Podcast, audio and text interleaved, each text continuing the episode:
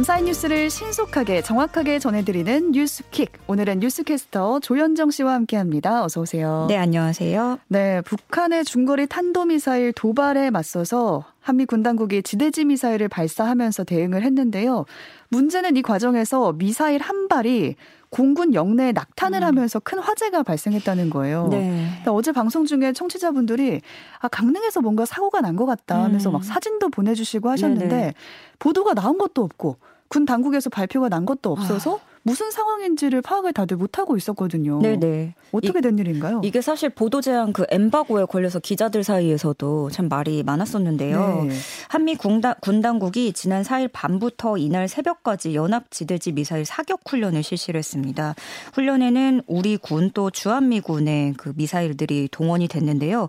이 과정에서 현무 20 미사일이 발사 직후에 비정상적으로 비행을 하다가 강릉 일부 지역에 낙탄하면서 일대 대형 폭발음과 함께 화재가 아. 발생했습니다. 네. 이때 그런데 강한 섬광의 굉음까지 나면서 강릉 지역 주민분들이 새벽 시간에 난데없이 불안감에 떨어야 그렇죠. 했던 거죠. 이게 뭔 일인가 해서. 네. 시민들의 제보에 따르면 4일 오후 11시쯤부터 5일 오전 1시 30분까지 강릉 모부대 부근에서 큰 불길과 연기 폭발음이 음. 여러 차례 관측이 됐고요. 불꽃이 하늘로 치솟는 모습까지도 관찰이 됐습니다. 이게 사실은 낙탄이었다는 게 알려지기 전까지 커뮤니티가 진짜 시끄러웠어요. 네, 트위터나 지역 카페 이런 곳에서는 각종 의혹이 제기가 됐죠. 뭐 음. 상황 보고 공유도 있었고 그런데 그 어떤 설명도 없었고 시간도 심야 시간이었고 음. 불길이 그렇게까지 크게 보이는 건 이례적이었기 때문에 여러 가지 의혹, 의구심들이 나올 수밖에 없었습니다.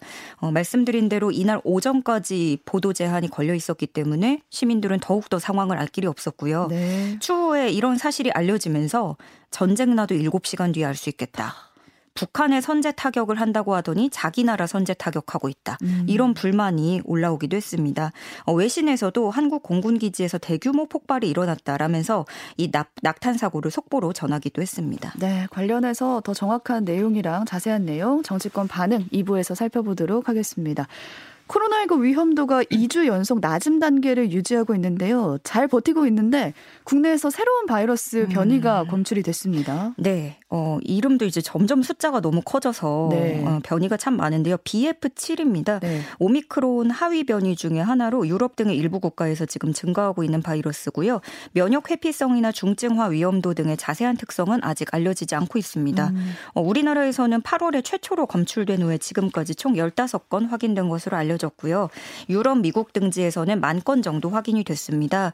어, 그리고 이 변이가 증가하고 있는 독일, 프랑스, 벨기에에서는 최근에 2, 3주간 간 확진자 발생이 증가하고 있는데요. 그럼에도 불구하고 아직까지 사망자는 계속해서 좀 감소하고 있다는 게 정부의 설명입니다. 음. 어, 질병청은 최근 분류된 변이여서 특성 연구가 많이 진행되진 않았지만 면역 회피에 영향을 미칠 수 있는 변이가 관찰된 만큼 네. 국내외 사례를 꾸준히 모니터링하겠다고 밝혔습니다. 네. 가정 폭력으로 경찰에 수차례 신고까지 했던 여성이 대낮에 거리에서 남편이 휘두른 흉기에 숨졌습니다. 어, 네, 정말 안타까운 일인데요. 충남 서산에서 50대 A 씨가 지난 4일 거리에서 40대 아내를 흉기로 찔러 숨지게 한 아. 혐의로 검거됐습니다. 네. 흉기에 두 차례 찔린 아내는 병원으로 옮겨졌지만 결국 숨졌는데 사건을 목격한 시민 신고로 현장에서 붙잡힌 A 씨는 경찰 조사에서 술에 취한 상태라서 아무 기억이 나지 않는다라고 진술을 했습니다. 진짜 안타까운 거는 이 사고가 나기 전에 가정폭력 신고도 했고요. 네. 할 수 있는 건 다 했는데도 못 막았다는 거예요. 그렇습니다. 이게 가정폭력 신고가 네 차례나 이미 이루어졌고요. 음. 그리고 첫 신고가 접수된 지난달 1일 이후로 경찰도 분명히 A 씨와 아내를 분리 조치했습니다. 네. 그런데도 A 씨가 아내를 찾아가서 상해를 입혔기 때문에 경찰은 법원에 피해자 보호 명령까지 신청을 했고 음. 그리고 이걸 또 승인을 받았습니다. 네. 통상적으로 가정폭력 가해자는 이렇게 보호 명령이 떨어지면 피해자로부터 100m 거리 이내에 접근을 하지 못하고 통신으로도 접근을 금지 당하죠. 음. 그런데 이게 비슷한 일이 몇 년 전에도 있었는데 이렇게 가정폭력 가해자가 피해자에게 접근하는지를 실시간으로 바로바로 바로 아는 방법은 없는 게 아, 현실입니다. 네. 그래서 사건 당일에도 A 씨는 불시에 아내가 운영하는 가게에 찾아 가서 이 같은 범행을 저질렀고요. 게다가 이 일이 경찰이 A 씨에게 출석 요구서를 보내면서 가정폭력 혐의로 A 씨를 조사하던 중에 음. 일어난 음. 일이었습니다. 어, 아내는 보호 명령 이후로 경찰에게 받은 스마트워치를 사건 당일에 착용하지 않았던 것으로 아, 전해졌고요. 네. 한 경찰 관계자는 경찰이 할 수 있는 대로 최선을 다했음에도 이런 일이 일어나서 매우 안타깝고 유감이다라고 전했습니다. 그러면서 한 명의 피해자라도 막으려고 늘 노력하지만 이러 이번 사례처럼 경찰도 어떻게 할 수 없는 법적인 한계가 음. 있어서 늘 아쉬움이 든다라고도 덧붙였습니다. 네, 이런 법적인 한계가 좀 해결됐으면 좋겠습니다.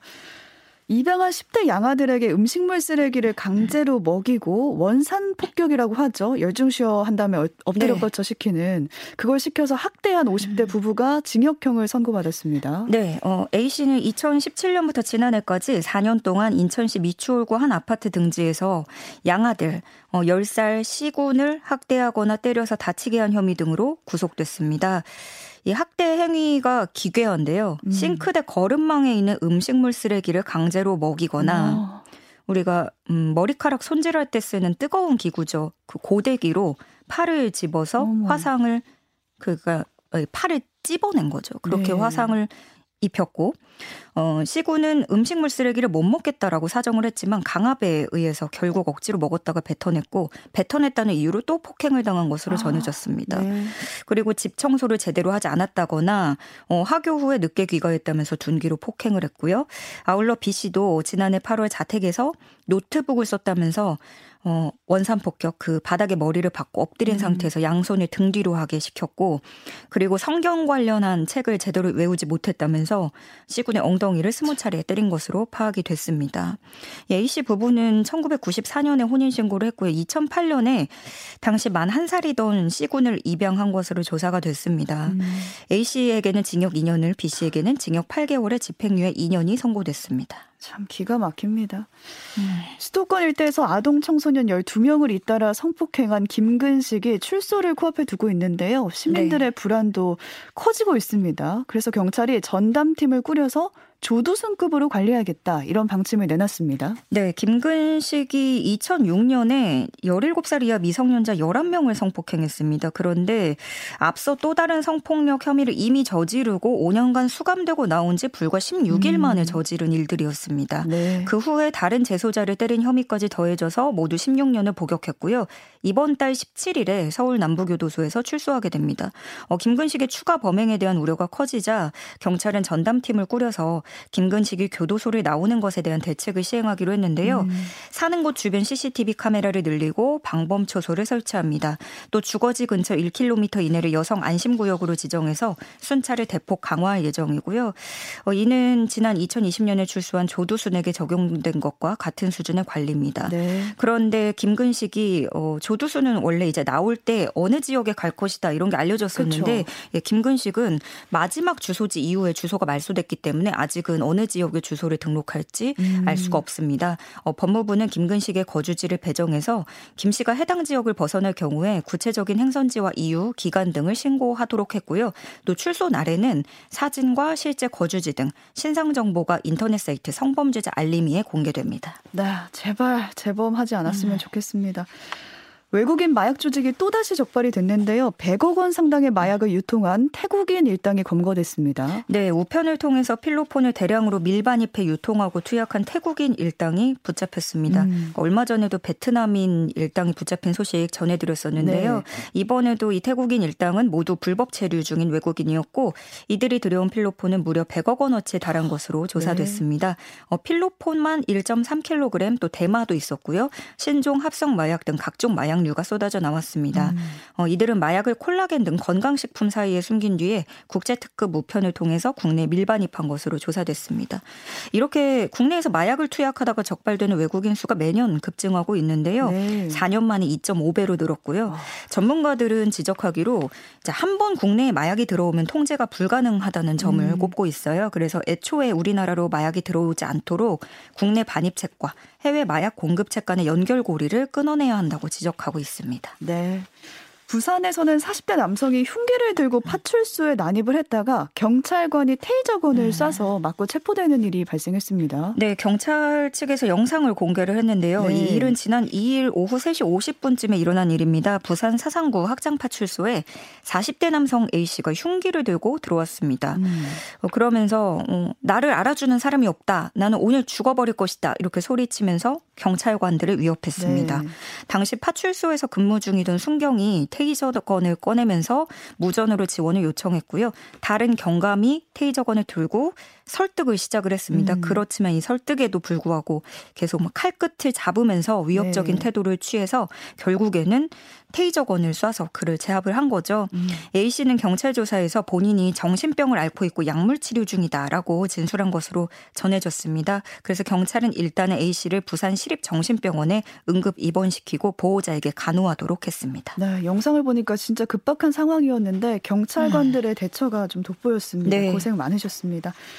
검찰이 횡령 혐의를 받고 있는 김원웅 전 광복 회장의 사무실을 압수수색했습니다. 네, 서울 서부지검 형사 5부는 어제 오전 10시부터 약 8시간 동안 서울 영등포구 광복회 사무실 등 4곳에서 압수수색 영장을 음. 집행했습니다.